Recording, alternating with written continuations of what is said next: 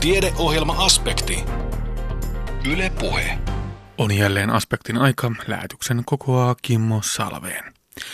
Entisaikojen sisustusta, opettajan lämminhenkisyyttä tai sen vaikutusta oppimismotivaatioon sekä itsenäisyyspäivää luvassa tässä lähetyksessämme.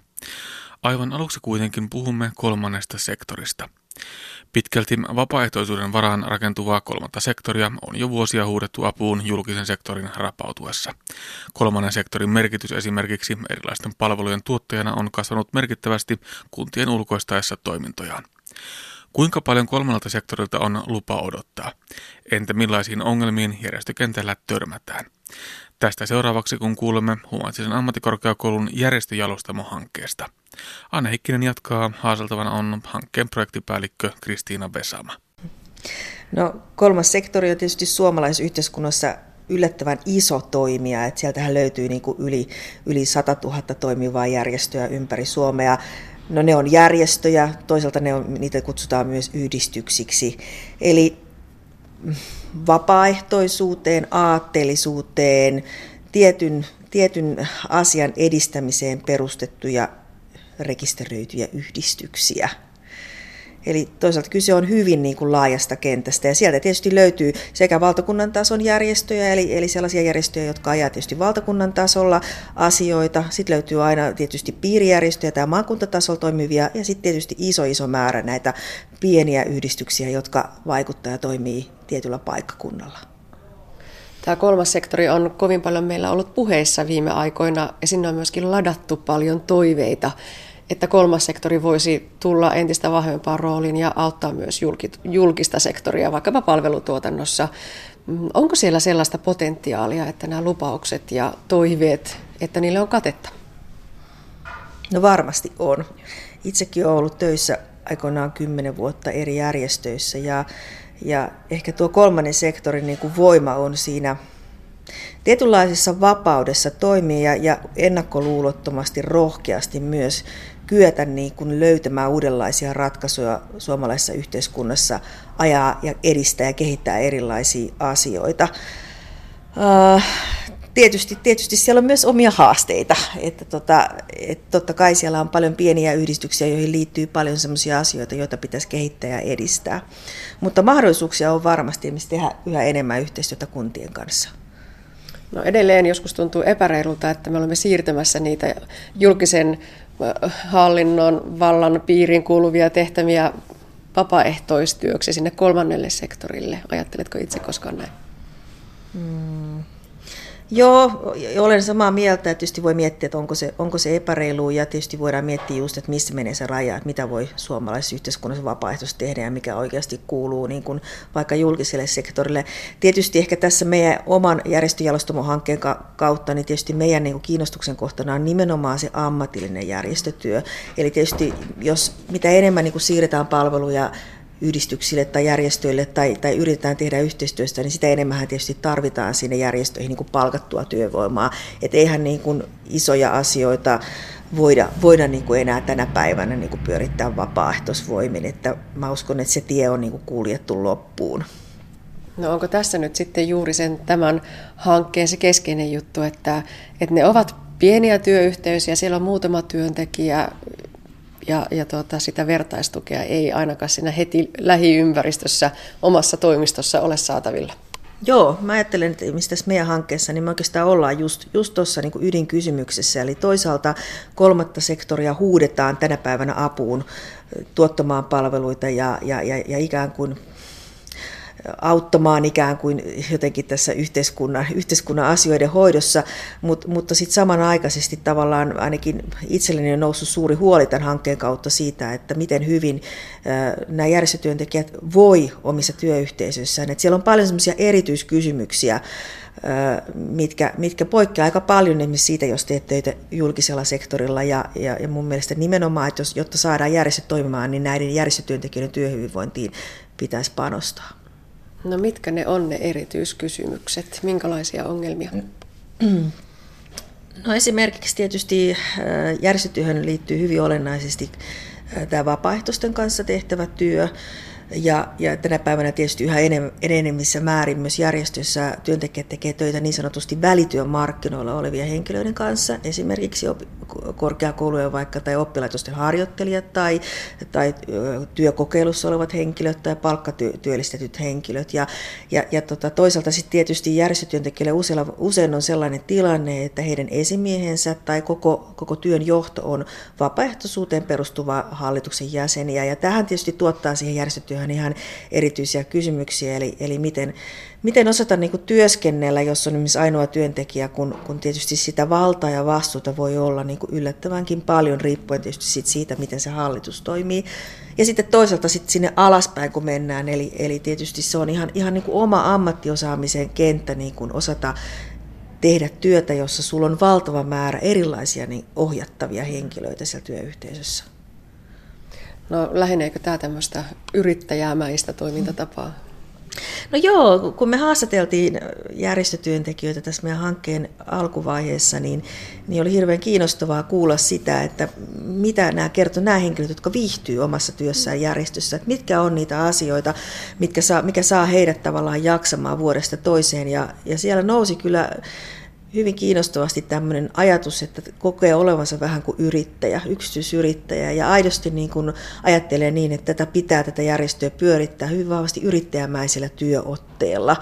Että ikään kuin semmoinen ajatus, että järjestö olisi olemassa vain sen aattelisuuden takia, että, että ikään kuin sitä maailmaa ei enää ole, tai että jäsenistö vain pysyisi sen takia, että he haluavat tukea tietynlaista vaikka aatetta tai, tai edunvalvontaa, vaan että ikään kuin järjestön on niin kuin sen on niin kuin löydettävä paikkansa koko aika tässä muuttuvassa niin kuin tilanteessa ja löydettävä myöskin tavallaan niitä uusia paikkoja toimia ja olla niin kuin aika herkät niin kuin tuntosarve päässä, että missä on ikään kuin sitä kohderyhmää ja niitä asioita, joihin just niin kuin tässä päivässä pitäisi puuttua. Hmm. Onko se tavallaan myös toisaalta koko ajan sellaista henkijäämistaistelua, että pitää tehdä itsensä tarpeelliseksi ja se olemassaolo oikeutetuksi? Joo, kyllä mä uskon, että, että se on myös aika kuormittavaa, että eh, tietysti järjestöihin liittyy myös niin kuin jatkuva tietysti se rahan etsiminen, rahoituksen hankkiminen ja, ja, ja rahoitushakemusten tekeminen ja, ja näin, niin tota, Tämä on tietysti aika iso ja keskeinen kysymys siinä työhyvinvoinnissa, että miten, miten tavallaan niin kuin sitä sitten, miten järjestö saa rakennettua sellaisen taloudellisen pohjan ja, ja sellaisen ikään kuin pohjan, jossa, jossa työntekijät tietyllä tavalla niin kuin jaksaa tehdä töitä ja, ja sitten huomioon ottaen kuitenkin ne hyvin rajalliset resurssit. No mutta tähän tulee sitten järjestöjalostamo, eli tämä hanke, joka pyrkii nimenomaan näiden järjestökentän pienten toimijoiden kanssa tekemään monenlaista työhyvinvointiin liittyvää työtä. Mitä kaikkia on tehty? Minkälaisia kokemuksia? Joo, meillä on oikeastaan hankkeessa kaksi päätoimintamuotoa. Toinen on tämmöinen vertaismentorointiin perustuva ryhmäprosessi. Eli meillä on pyörinyt jo kaksi ryhmää ja nyt sitten alkaa vuoden 2016 alussa, alussa uudet ryhmät. Eli, eli etsitään erityisesti pienten järjestöjen työntekijöitä tämmöiseen noin puolen vuoden mittaiseen ryhmäprosessiin, jossa, jossa keskiössä on puhua, jakaa, kuunnella, oppia toinen toisiltaan minkälaisia käytänteitä, käytänteitä järjestötyöntekijöillä on omassa työssään, minkälaisia haasteita, miten ne on ratkaissut erilaisia just tähän järjestötyön erityisyyteen liittyviä kysymyksiä. Ja sitten toisena työmuotona meillä on sosiaalisen median koulutukset järjestötoimijoille, ja tässä on kohderyhmänä sekä järjestötyöntekijät että luottamushenkilöt. Eli eh, monien tutkimusten kautta ja myös meidän oman niin kuin, kokemuksen kautta tässä hankkeessa niin on huomattu, että, että järjestötyöntekijöiden osaaminen eh, erilaisten niin kuin, sosiaalisen median työkalujen käytössä on, on aika niin kuin, ei voi sanoa heikkoa, mutta siellä on niin kuin paljon on, niin kuin olisi tarvetta niin kuin kouluttaa. Ja useinhan järjestöillä tietysti niin niillä ikään kuin resurssit lähtee tilaamaan maksullista koulutusta on aika, aika, aika heikot, niin tässä on ollut ajatuksena, että vahvasti räätälöidään koulutusta järjestötoimijoille ja, ja kannustetaan, innostetaan heitä kokeilemaan erilaisia sosiaalisen median työkaluja tai esimerkiksi verkkovälitteisiä neuvotteluohjelmia ja, ja tota, rohkaistaan niitä niin kuin tavallaan miettimään sitä voisiko tavallaan tätä viestintää ja myös niin kuin ikään kuin järjestötyötä tehdä vähän uusilla tavoilla. Yksi näistä teillä kokeilussa olleista mentoroinnin muodoista on e-mentorointi. Eli tänä päivänä ei välttämättä tarvitse aina olla näin kasvatusten, voi, voi tavata myös muuten. Joo, kyllä, ja tämä ideahan on niin kuin, Tämä on lähtenyt tietysti liikkeelle Humakin aikaisemmasta hankkeesta EMSistä, mutta me ollaan hieman jatko kehitetty sitä ja, ja, tota, ja tämä ajatus on lähtenyt siitä, että moni järjestötyöntekijähän nosti näissä haastatteluissa esille sen, että he istuu ihan valtavasti autossa. Eli Eli, eli esimerkiksi pohjois ja Pohjois-Savossa niin etäisyydet on todella pitkät ja, ja tota, talvisin varsinkin niin nämä, nämä ajomatkat on ihan, ihan valtavan pitkiä.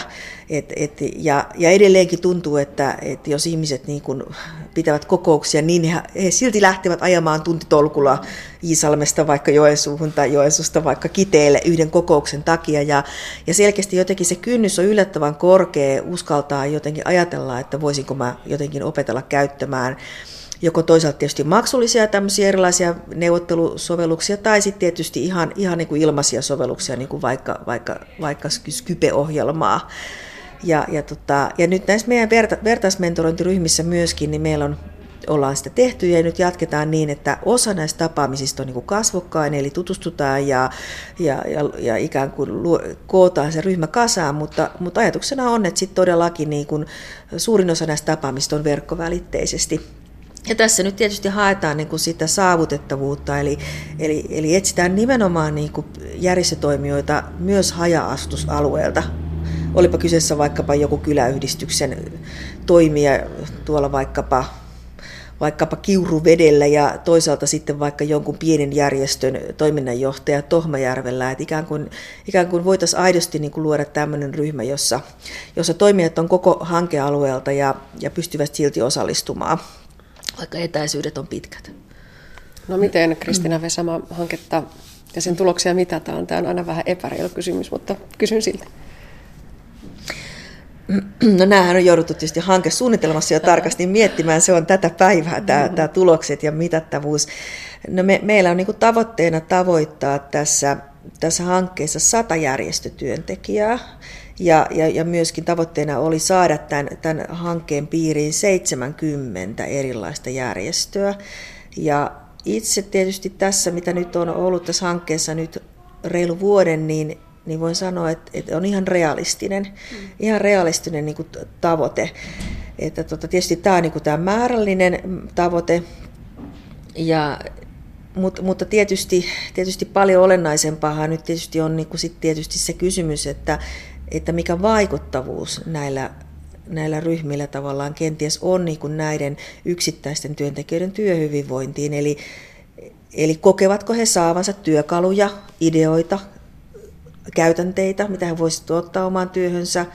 Ja, ja sitten tietysti toinen näkökulma on se, että, että myöskin tämmöinen niin kuin tavallaan mentoroinnin ajatus, että löytyykö kenties siitä omasta ryhmästä sellaisia järjestötyöntekijöitä, joiden kanssa voisi jatkaa jonkinlaista joko tiivimpää mentorointisuhdetta tai jotenkin löyhempää. Että et, et selkeästi kuitenkin aina on tarvetta ihmisillä jollakin tavalla luoda niin uusia verkostoja ja miettiä, että voisinko mä kenties tehdäkin tulevaisuudessa tämän kaltaisen yhdistyksen tai järjestön kanssa yhteistyötä.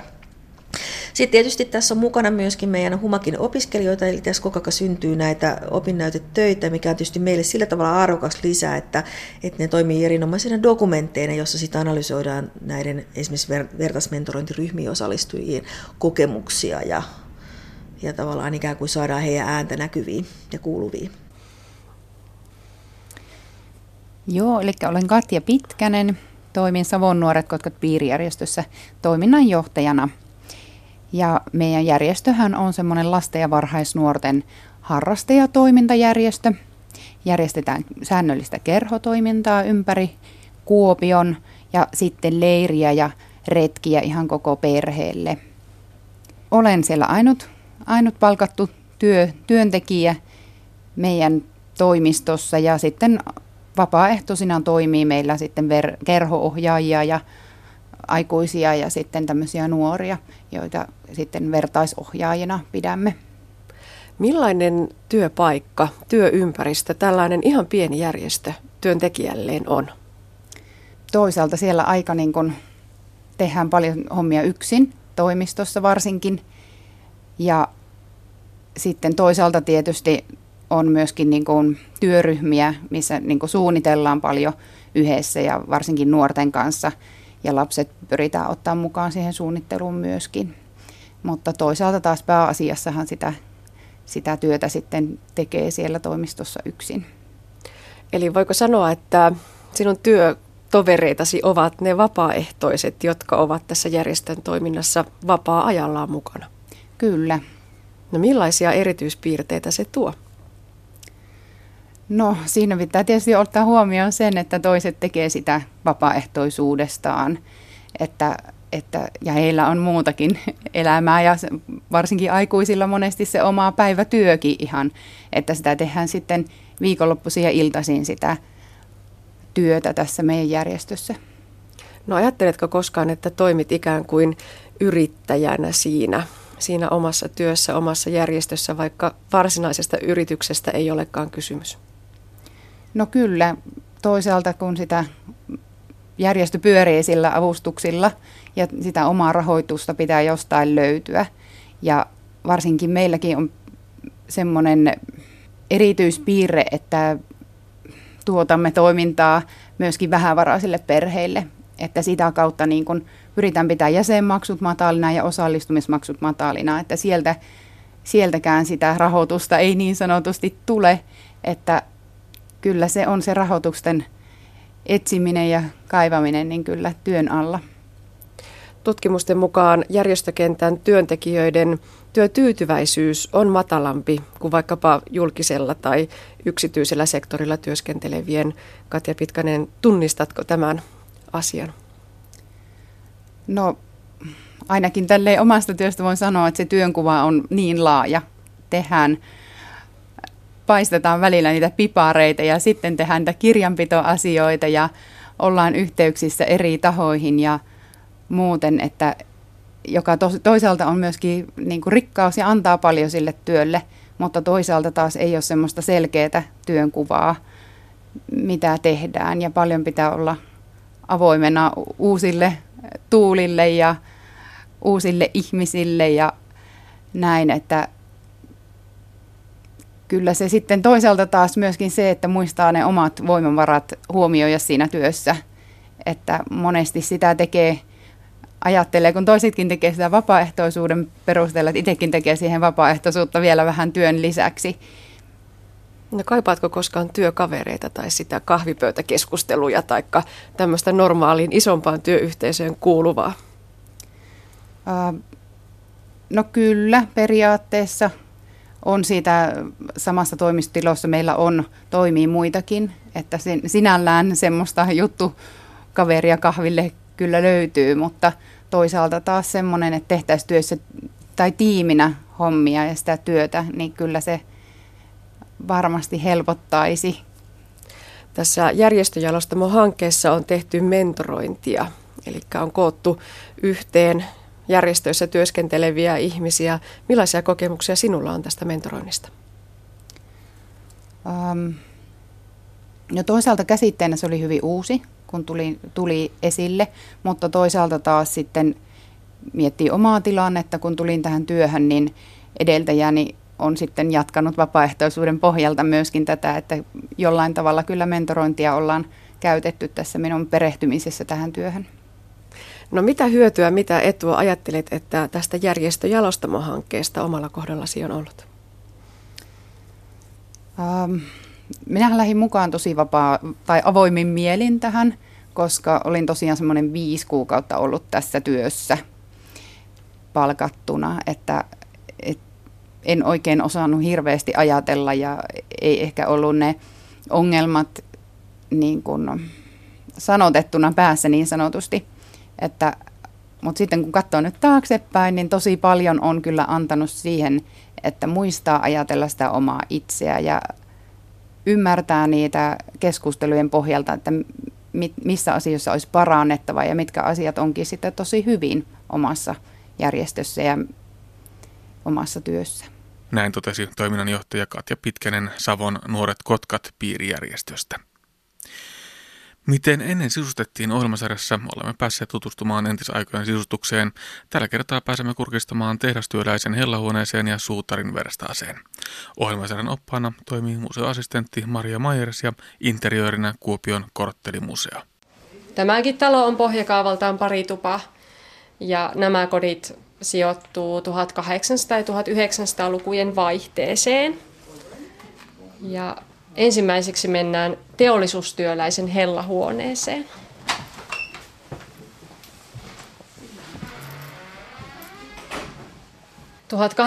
luvulla teollistumisen myötä maaseudulta muutettiin paljon kaupunkeihin. Ja silloinhan tuli sitten suuri tarve asunnoille, vuokra-asunnoille.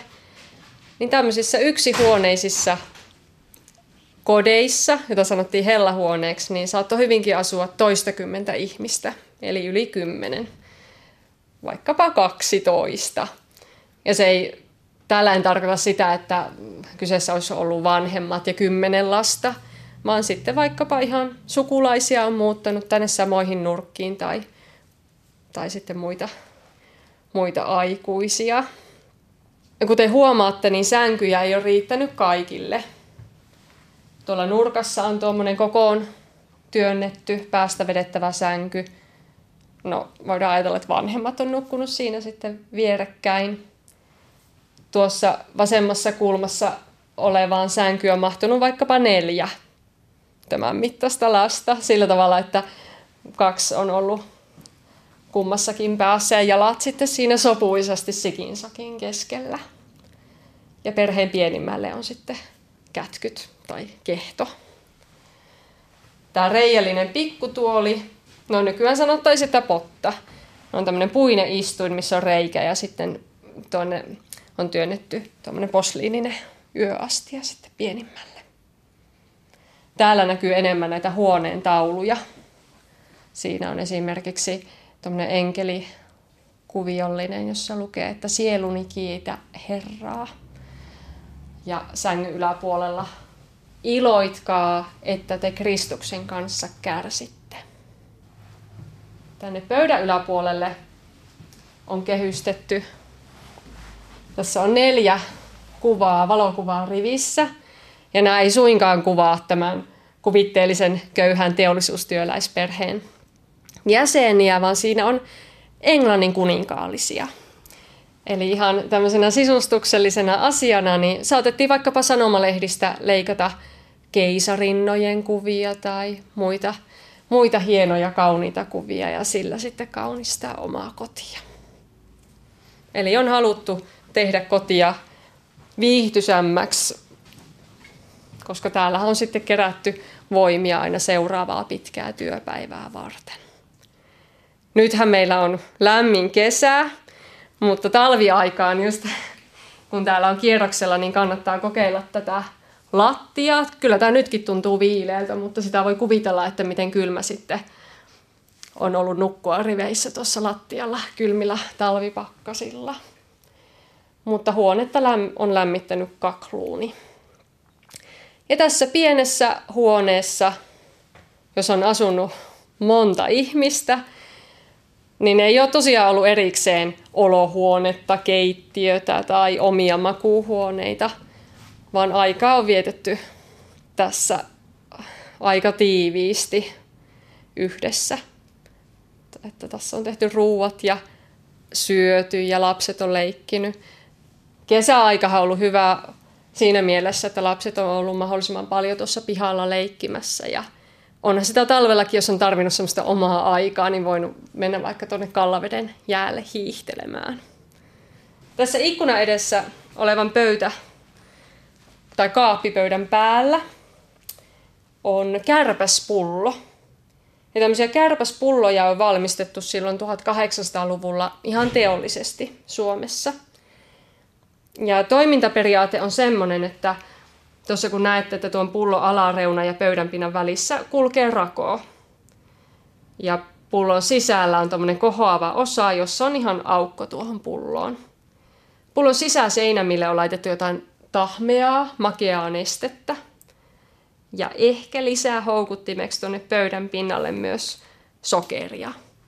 Ja sitten kun kärpäset tai muut hyönteiset on sinne pyrkinyt sinne pullon alle ja lehahtunut lentoon ylöspäin, niin hepä ei ole osannut sitten enää takaisin ulos. Sitten siinä vaiheessa, kun sisäseinämät on ollut täynnä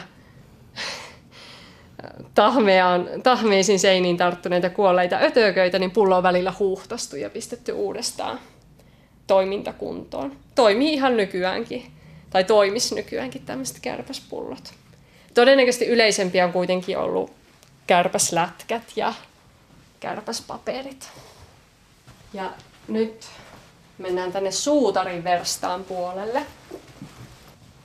Tuossa leiviuunin päällä on tuommoiset orret, kaksi pitkää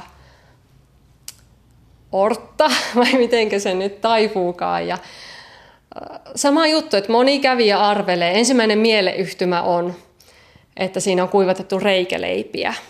Mutta koska nyt ollaan täällä Kuopiossa ja täällä kuvataan Kuopion ja Pohjois-Savon paikallishistoriaa, niin reikäleipiä ei ole ollut tällä seudulla tapana tehdä, vaan leivän leivontapäivä on ollut vaikkapa kerran viikossa ja on tehty sitten semmoista pyöreämahasta leipää. Ja onhan nämä orret vähän paksujakin ehkä siihen tarkoitukseen. Ne on sitä varten, että suutari voi kuivattaa siinä nahkapaloja sopivasti uunin yllä. Täällä pöydällä on tämmöinen suutarin silmä, toiselta nimeltä suutarin lamppu. Ja se on sen ajan tämmöinen työvalaisin. Jos ajatellaan, että Suomen talvi on pitkä ja pimeä ja ilta on tullut aikaisin, niin tämä on ollut todella hyödyllinen, kun on sitten tarvinnut tehdä jotain pikkutarkempaa työskentelyä. Eli tähän taakse asetettiin joko öljylamppu tai vaikkapa kynttilä. Ja sitten tommonen, tämä lasipallo, mikä tässä on lasinen kuula, niin täytettiin vedellä. Ja sitten se valo siivilöity siitä vedellä täytetyn pallon läpi. Ja samalla se vedellä täytetty pallo sai aikaan semmoisen ilmiön, että se voimisti sitä valoa. Ja tätä tukikeppiä nostamalla ja laskemalla sitä on voitu myös asemoida tiettyyn kohtaan pöytää, tai vaikka jos kynttilä alkaa palaa loppua kohti, niin sitä mukaan sitten asetella.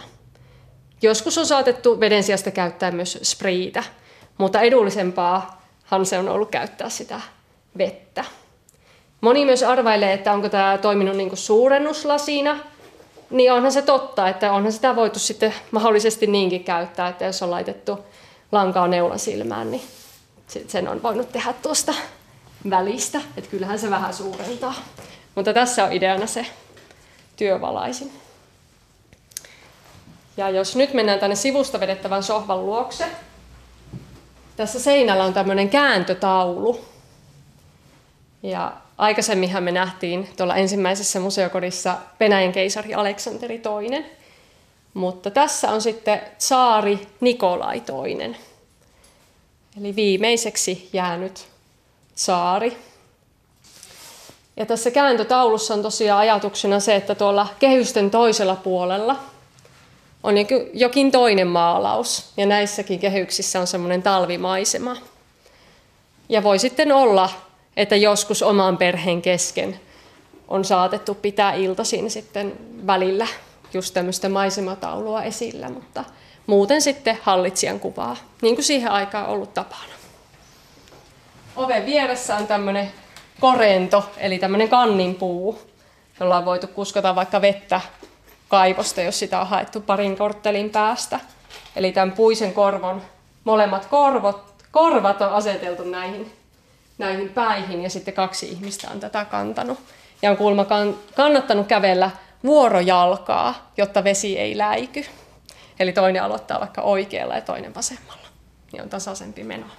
Näin totesi museoassistentti Maria Maijeras Kuopion korttelimuseosta. Fyysisen työn rasittama kroppa kaipaa ja saa tarvitsemansa lepoa, mutta miten aivotyötä tekevän pitäisi palautua työstä? Entä voisiko työ itsessään palauttaa ja elvyttää?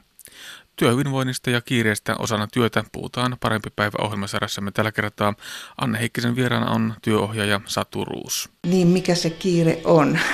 Onko se se, että merkitys tulee sillä, että kun olen niin kiireinen ja tähänhän on näitä uuden, uusia työkaluja, puhutaan mindfulnessista ja kyvystä keskittyä työhön. Sitten toisaalta työolosuhteiden kautta silpoutuu, eli tulee olla joka kanavalla yhtä aikaa läsnä ja tämmöiset aivojen jatkeet, erilaiset älyvälineet, jotka hajottaa sen työn, niin toisaalta näiden uusien välineiden turvallinen ja tehokas käyttö voisi olla yksi opettelun aihe.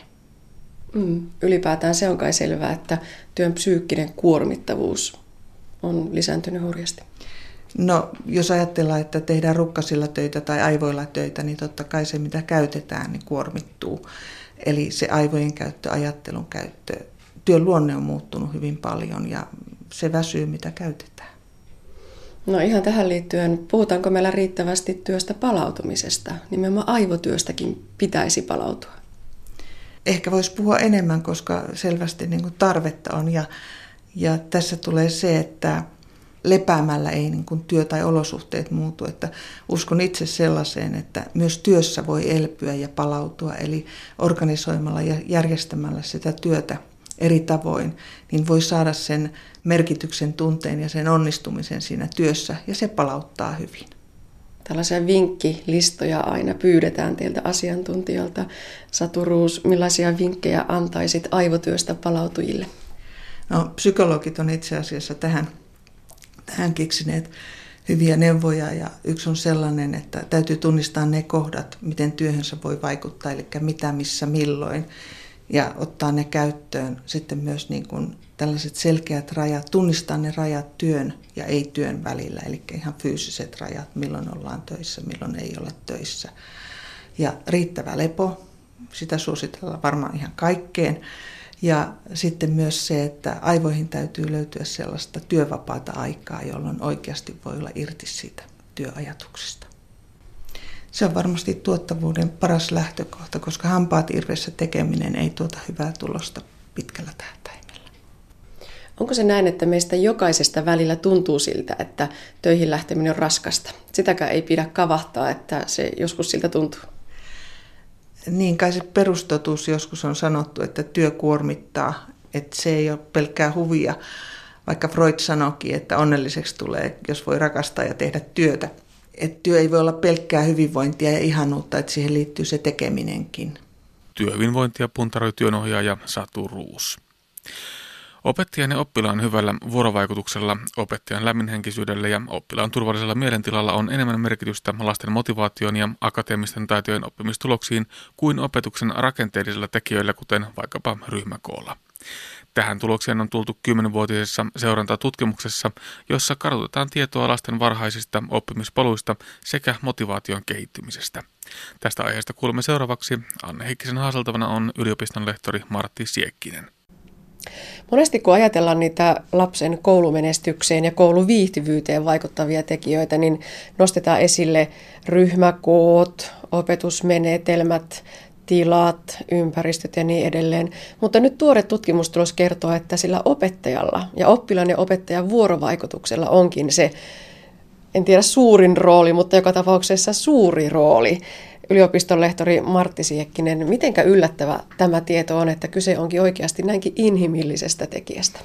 No periaatteessa ilmiö on kyllä pitkän aikaa tunnettu ollut kastustieteen sisällä, mutta tuota, lähinnä tämä on kaikillekin niin kuin semmoinen tyypillisempi, että aikaisempi kirjallisuus, tutkimuskirjallisuus on liittynyt sen varhaisvuosiin varhaiskastuksen puolelle. Ja jos mietitään sitten näitä niin sanottuja rakenteellisia tekijöitä, joilla tarkoitetaan näitä esimerkiksi oppilas opettaja lukumääräisuudetta, tilamateriaalitekijöitä ja sitten näitä, sitten näitä opettaja oppilas vuorovaikutussuhteisiin liittyviä tekijöitä, jotka ovat niin sanottuja prosessitekijöitä, niin niiden semmoisia keskinäisiä selitysosuuksia suhteessa koulutyössä ja sen oppilaiden oppimiseen, niin niitä on tämmöisessä niin laajamittaisessa tutkimuksessa suhteellisen niin kuin, no, tuoreessa vaiheessa vasta aloitettu tekemään. Ja Virginia yliopisto oli kaikillekin ensimmäisiä Robert Pianta, Hamre USA 90-luvun puolella ja 2000-luvun sitten puolen väliaikana lähtivät sitten tämän tyyppistä käsitejärjestelmää sitten soveltaa tänne tuota, opetuksen tutkimukseen. Tosiaan tuolla alkuopetuksen puolella varhaiskasvatuksessa se tiedetään, että vuorovaikutuksella on suuri merkitys. Mutta nyt te olette tässä tutkimuksessa saaneet selville, että, että tämä vuorovaikutus edistää paitsi sitä lapsen tavallaan henkistä, psyykkistä kehitystä, niin myöskin ihan motivaatiota, akateemisia taitoja, lukukirjoitus ja matemaattisia taitoja. Joo, kyllä.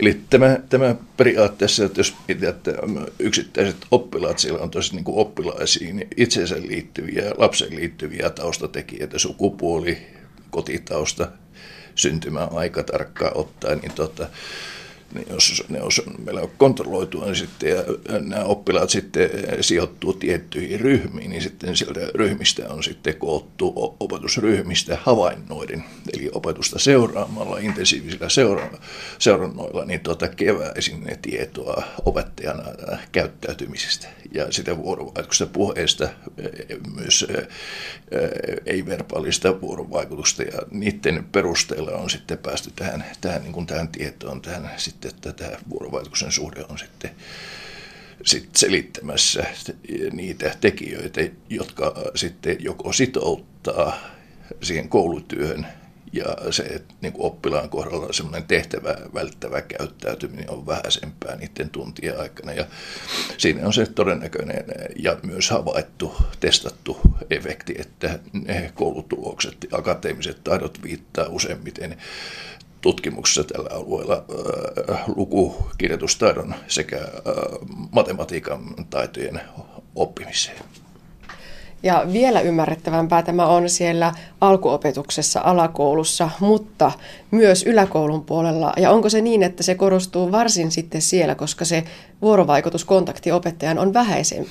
Joo, tämä, itse tämä, meillä on aineisto suhteellisen tuore ja siihen äskettäin vasta niin kuin saatu luokiteltua tästä niin kuin yläkouluvaiheen siirtymän puolta ja tarkkoja tuloksia meillä, mutta tämä mikä niin kuin, tuota, kansainvälisessä tutkimuksessa on tullut sitten äskettäin esille, että näyttää olevan, että tällä on niin kuin jopa niin kuin ratkaisevampi vaikutus. Ja tämä onkin sitten erittäin mielenkiintoinen tässä Suomen Akatemian rahoittamassa tutkimuksessa, pitkittäistutkimuksessa saada sitten raportoitua seuraavan vuosi aikana, että onko tämä sama ilmiö Suomessa kanssa olemassa, mutta todennäköisesti tämä olettamus, eli hypoteesi, hypoteesi tästä suunnasta on, niin kuin, on suhteessa aika uusi. Ja periaatteessa, jos mietitään, että se opetuksen haaste, haasteellisuus kasvaa siinä yläkouluvaiheessa ja plus sitten niin kuin kontaktit, samantyyppiset pitkittäiskontaktit, joilla oppilailla on perusopetuksen alakoulun vaiheessa luokanopettajia, niin silloin onkin sitten useampia henkilöitä. Ja tässä on sitten semmoinen mielenkiintoinen niin kuin tuota, uusi asia katsottavaksi, niin katsottavaksi tämmöisen suomalaisen aineiston puolella tästä on äärimmäisen vähän niin kuin tuoretta tutkimustietoa. No joko silti uskaltaa esittää sen kysymyksen, että suomalaisten yläkoululaisten PISA-menestyksestä on kohistu jo pitkään nimenomaan sen lukutaidon osalta. Voiko tästä löytyä joku yhteys? No tietysti se, sillä tavalla, jos katsotaan tuota, tähän alakoulun osalta ja sitten sieltä olevien tulosten, tulosten puolella, niin Suomessa niin näyttää olevan, että meillä on niin kuin suhteessa esimerkiksi siis viikkotuntimääriä katsotaan, niin suhteessa vähän kansainvälisesti sitä opetukseen alokoittuu aikaa. Mutta sen havainnointi- ja tutkimustiedon niin näyttää, että meillä ryhmissä oppilaiden niin kun se keskittyminen, eli se tuotteliaisuus, näyttää olevan sillä tavalla niin kuin tuota, luokkaa korkeammalla verrattuna esimerkiksi USA, jota tähän on tutkittu. Ja sitten, mistä on kanssa sitten vielä tarkemmin tietoa, että se opettajien niin kuin opetuksellinen tuki, millä tavalla opettajat ottaa yksittäisten lasten niin kuin tarpeita huomioon ja pystyy ohjaamaan. Ja tämmöisen käsitteen opetuksen puolella toimii, niin sekin näyttää olevan Suomessa jo täällä perusopetuksen puolella niin tota laadukkaampaa. Ja siltä osittain sitten alkaa tämä yksi, yksi näkökulma sitten selittyä sitten tähän PISA-tuloksiin. Toki sillä on paljon muitakin mm, tekijöitä. Totta. Tosiaan puhutaan siitä opettajan lämminhenkisyydestä. Se on se termi, jota käytetään nuorelle opiskelijalle tässä talossa Joensuun yliopistolla ollaan, niin, tai siis Itä-Suomen yliopistolla ollaan, niin voi opettaa kaikenlaista kikkoja, pedagogiikkaa, kaikenlaista muuta. Voiko sitä lämminhenkisyyttä opettaa, joka on aika persoonallinen piirre? Joo, kyllä se voi sanoa, että se on persoonallisesti liittyvä asia. Tota, jos ajatellaan sitten tämmöisiä niin kuin peruslaadullisia seikkoja opetuksessa, niin tota, tämä lämminhenkisyys, niin jos mietit, että missä, missä niin kuin ympäristössä, jos ajatellaan, että voi olla semmoinen turvallinen mm. psykologinen mielentila.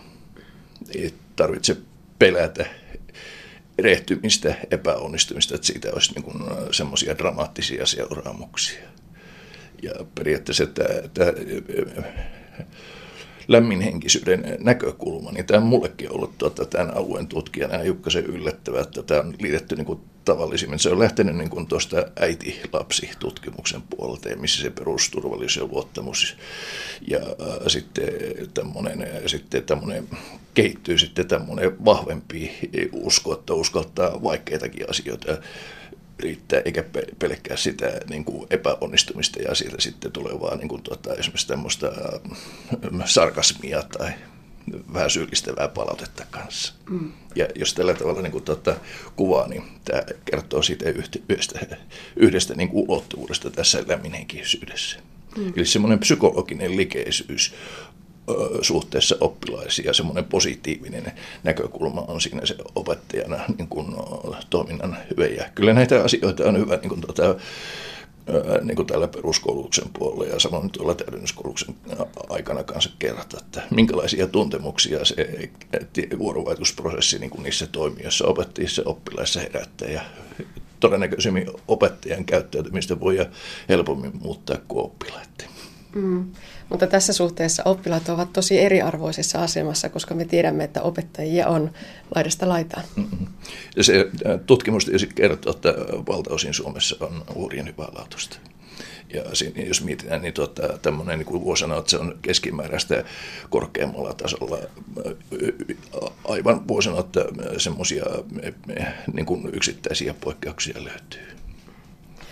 Ja palataan sinne alakoulun puolelle niihin ihan alkuopetusvuosiin, niin onko niin, että, että siellä se lapsen minäkuva oppijana rakentuu pitkälti myös nimenomaan vuorovaikutuksessa sen opettajan kanssa?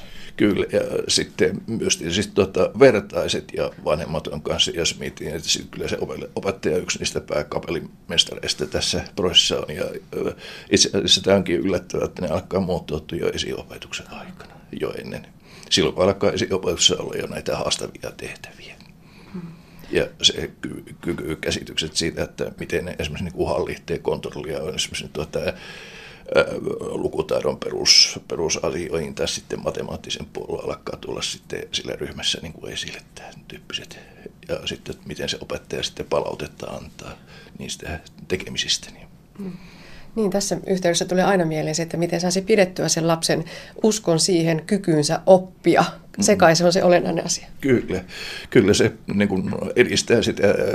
Jos mietitään semmoinen, niin tuota, meillä tässä tutkimuksessa ja tietysti erityisesti tuossa Jyväskylän psykologian traditiossa on ollut semmoinen, semmoinen näkemys sitten, että tämmöinen niin kuin positiivinen kehä, joka siinä koulu niin kuin yksittäisen oppilaana tämmöisessä koulutien rakentumissa on olemassa, jos siinä on tämmöinen positiivisen onnistumisen eh, puoli myönteistä palautetta eh, opettajan eh, niin kuin korkea tuki, lämminhenkisyys olemassa, niin ennaltaehkäisee sitten, että tämä tämmöinen syrjäytyminen tai negatiivinen näkökulma lähtisi kehittymään. Ja sitten jos on negatiivinen tämä, tämä käsitys niin kuin itsestä oppia, niin silloin niin kuin vaikeita tehtäviä tai uusia haasteita uskalla, niin yrittääkään ne kokee niin kuin hiukkasen vastenmielisinä.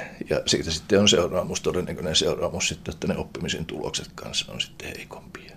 Eli tämmöiset myönteisyyden versus sitten kielteisyyden kehien puolella niin kuin voi ajatella, että sillä asteikolla tämä motivaation suhteen tämä, sitten tämä ympäristö ja erityisesti koulu, koululuokka ja opettaja toimii. Puhumme siis tutkimuksesta, jonka nimi on Alkuportaat, lapset, vanhemmat ja opettajat yhteistyössä koulutien alussa. Nyt olemme puhuneet niistä opettajista ja koulusta ja oppilaista. Martti Siekkinen, mikä sitten on vanhempien kodin osuus? Kyllä se varmasti tuota, samantyyppiset niin kuin tekijät on olemassa, jos mietitään tässä opettaja-oppilassuhteessa, että se myönteinen niin kuin, usko ja sitten lapsen koulutyön seuraaminen ja sitten niin kuin se niin kuin tukeminen silleen positiivisessa mielessä kanssa. Että sitten, että tämä, tämä niin kuin, jos mietitään, niin tämmöinen tradition niin sanottu syyllistävä kasvatuksen puoli, se on kyllä aika helppo meille kaikille, että sen tässä onkin just, että ammattikouluttajat niin pitää jo oppia vähän poispäin siitä päin. Siihen ei paljon kasvatusta tarvita. Nyt jos on seurannut Helsingin Sanomien mielipidepalstaa, niin siellä on käyty kiivasta keskustelua tästä kodin ja koulun välisestä yhteydenpidosta Vilman kautta. Vilma on kaikille tuttu, joilla on kouluikäisiä lapsia.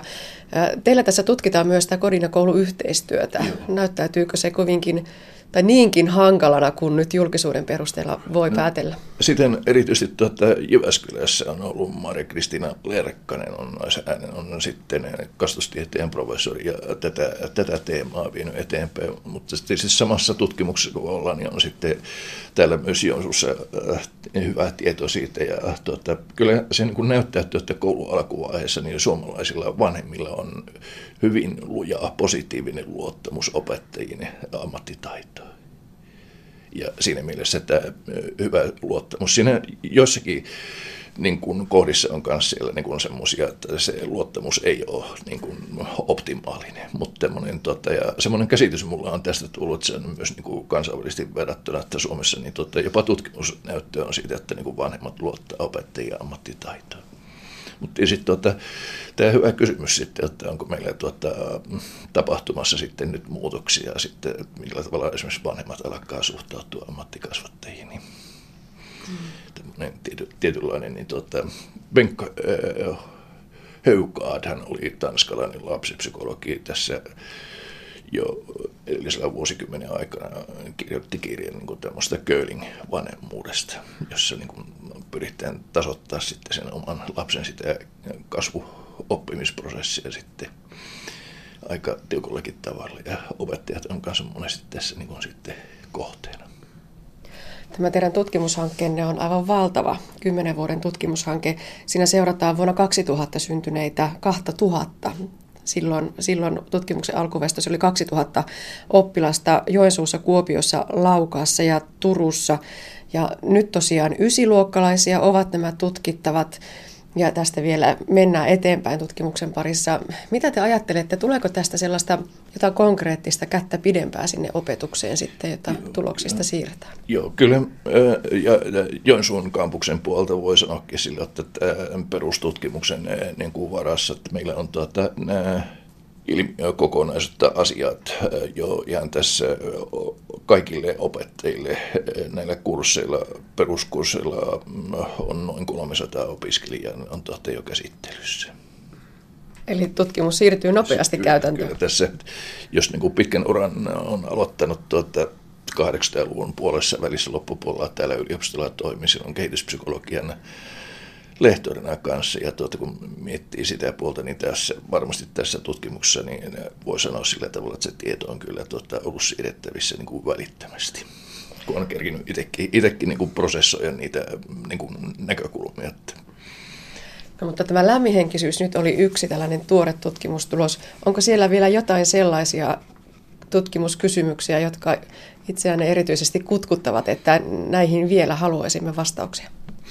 Kyllä siinä tietysti sitten on, tuota, ja sitä on osittain jo käynnistetty kanssa, ja tuota, sitten meillä on erilaisia opet, oppilaspopulaatioita, ja sitten on esimerkiksi nämä kasvaa on tämä maahanmuuttajataustaisten oppilaiden niin kuin tuota, tämä, sitten suomalaisen koulujärjestelmän piirissä ja puitteissa tämä opiskelu ja mitä siellä sitten tapahtuu. Just tässä ihan äskettäin meillä on tuota, myös tästä aineistosta erityisesti Itä-Suomen yliopiston kampuksella, Joensuun kampuksella tehty sitten tästä lasten lukutaidon kehittymiseen liittyvää maahanmuuttajaa taustaisten lasten lukutaidon kehittymiseen liittyvää tutkimusta ja sillä sitten tämä aineisto, nykyinen aineisto ei anna sitä mahdollisuutta katsoa, että se populaatio on niin, kuin niin pieni suhteessa, mutta sille, että minkälainen on sitten tämä opetus ja sitten, että mikä se vanhempien merkitys sitten on siellä sitten tämä koulutyön puolella, että onko niin kuin samantyyppiset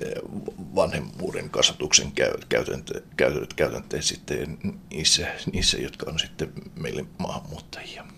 Näin alkuportaat tutkimushankkeesta kertoi yliopiston lehtori Martti Siekkinen Itä-Suomen yliopistosta. Itsenäisyyspäivä on hyvin valtiollinen juhla, mutta mitä itsenäisyyspäivä on kirkon näkökulmasta? Millaisia perinteitä itsenäisyyspäivään liittyy? Kirkon pyhät sarjassa keskustelemme aiheesta rovasti Raili Pursiaisen kanssa. Rovasti Raili Pursiainen itsenäisyyspäivä, se on varmaan sellainen ehkä yksi hartaimmista juhlapyhistä, mitä, mitä suomalaiseen kalenteriin kuuluu ja miten se on laitettu. Mm, siihen liittyy hirveän paljon varmasti tunteet ja aika paljon kiitollisuutta. Tämä poikkeaa mm. varmasti aika paljon monista muista juhlapyhistä. Niin no, har, harras on ehkä semmoinen, niin kuin kuvuu sitä tunnelmua kanssa, mutta minä sanoisin, että juhlallinen, että se on hyvin juhlallinen se itsenäisyyspäivä aika. Ainakin näin niin kuin semmoisena perinteellisenä itsenäisyyspäivänä, että jokaisessa kirkossa on itsenäisyyspäivän Jumalan palvelus – niin myös meillä Nilsiessä.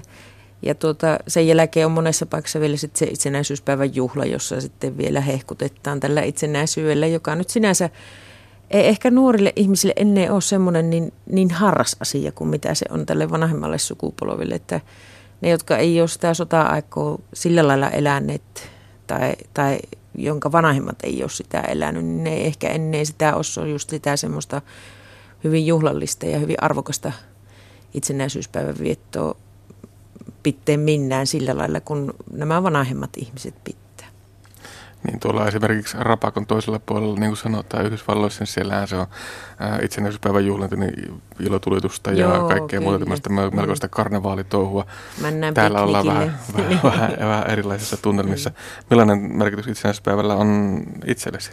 No minä kyllä tykkään itsenäisyyspäivästä siis niin kuin ihan päivänäkin jo ja minusta se semmoinen juhlallinen ja arvokas viettäminen kuuluu siihen juhlaan, että, että se on semmoinen päivä, jolloin voi katsoa taaksepäin, mutta jos, jos se myös pitää katsoa eteenpäin, että miten me voidaan tätä meidän, meidän maata viedä eteenpäin niin, että se olisi sitten hyvä maa myös niille tuleville sukupolville, ellei, että jos ajattelee sillä lailla, että me ollaan täällä niin kuin lainataan tätä maata itsellemme, että lainattu on sitä niiltä vanhemmilta sukupolvilta ja sitten me on lainattu sitä niiltä nuoremmilta sukupolvilta ja pidetään sitä sitten se aika, mikä meille on annettu, niin pystyssä niin hyvin kuin pystytään.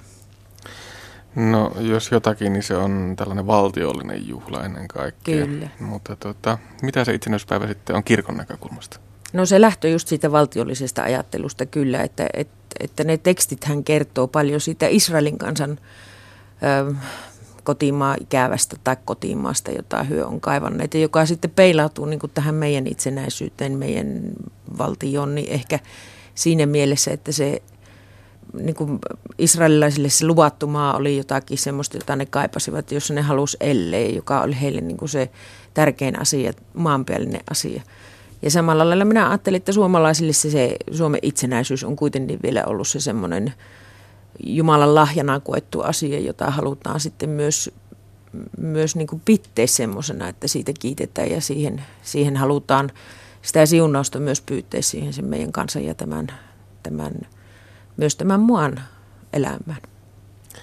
No jos se on valtio itsenäistymisen juhla, niin siinä samassa rytinässä tietysti itsenäistyy kirkokin. No toivon mukaan, niin. niin siis, no tästä nyt voisi hyvin monen, mä olen hyvin monisävyinen tavallaan tämä sinun ajatus tässä, mm. että, että sitä voisi ajatella näin, että onko valtio ja kirkko edelleen yhdessä vai eikö ne ole. Että minä ajattelen niin, että meillä on kansankirkko eikä valtion kirkko, että vaikka me semmoisessa pehmeässä avoliitossa valtion kanssa eletään, niin, niin, mutta siitä huolimatta se on tärkeämpi se, että se on sen ihmisten kirkko, ja jossa, jossa niin kuin ihmiset on niitä, jotka – määrejä myös, myös on sen kirkon niin kuin niitä merkittäviä tekijöitä. Että valtio ei sinänsä saneille kirkolle sitä, että mitä sen pitää tehdä tai minkälainen sen pitää olla. Että tietysti kirkko joutuu seurailemaan aika te- tarkkaan niin sitä, että mitä meillä tapahtuu sekä niin kuin mm, yleisesti kansana, mutta myös tässä politiikassa, että mikä on se kirkon asema esimerkiksi ja kaikki tämmöiset. Mutta tuota, jos ajattelee sitä, että onko, onko se kirkon itsenäistyminen, mitä se on, niin sinänsähän kirkko on ollut itsenäinen aina. Se on semmoinen itsenäinen toimija. Mutta totta kai me toimitaan tässä, tässä muassa ja niihin lakkialaisena, jotka täällä on säädetty, että siinä suhteessa kirkko ei ole itsenäinen. Että se ei ole mikään tämmöinen suvereeni, että voisi itse määrätä kaiken, mitä, mitä haluaa, mutta tota, silti niin kuin kirkon ajattelu ja kirkon teologia ja kirkon toiminta, niin se ei lähde valtio, valtion tarpeista, vaan se lähtöö ihmisten tarpeista ja, ja siitä evankeliumin julistamisen tarpeista, joka on taas sitten vähän eri juttu kuin se, mitä, mikä on valtion tehtävä.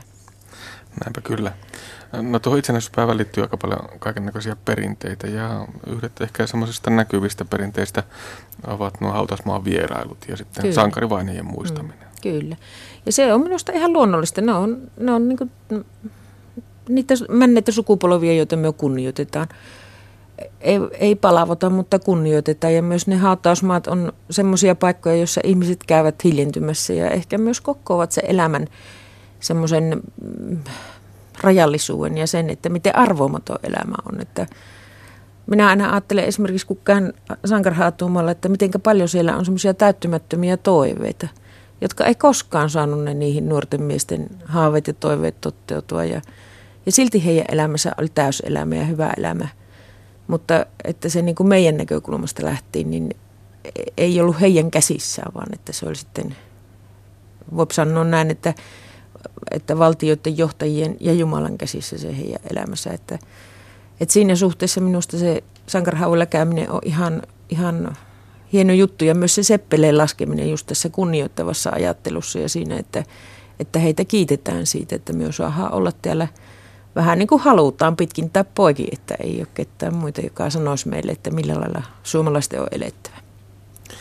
No miten sitten kirkossa itsenäistä juhlitetaan? Jotakin tuossa tuli äsken esillekin, mutta, mutta millaisia teemoja siellä saarnoissa nousee? Millaisia teemoja esimerkiksi omissa saarnoissasi on noussut esille? Rovasti Raidi No tuota, ähm, mitenköhän minä osaisin tuohon vastata? Siis muihin, muihin saarnosta on vaikea sanoa, mutta kyllä minä ainakin muistutan siitä, että, että itsenäisyys ei ole itsestään selvä asia ja että me voidaan olla kiitollisia Jumalalle siitä, että meillä on näin hyvin asiat kuin ne on. Että toki on niitä, joilla ei ole niin hyvin, mutta tuota, kuitenkin jokaiselle on mahdollista saada kotiin ja on mahdollista saada ruokoa ja lämmintä.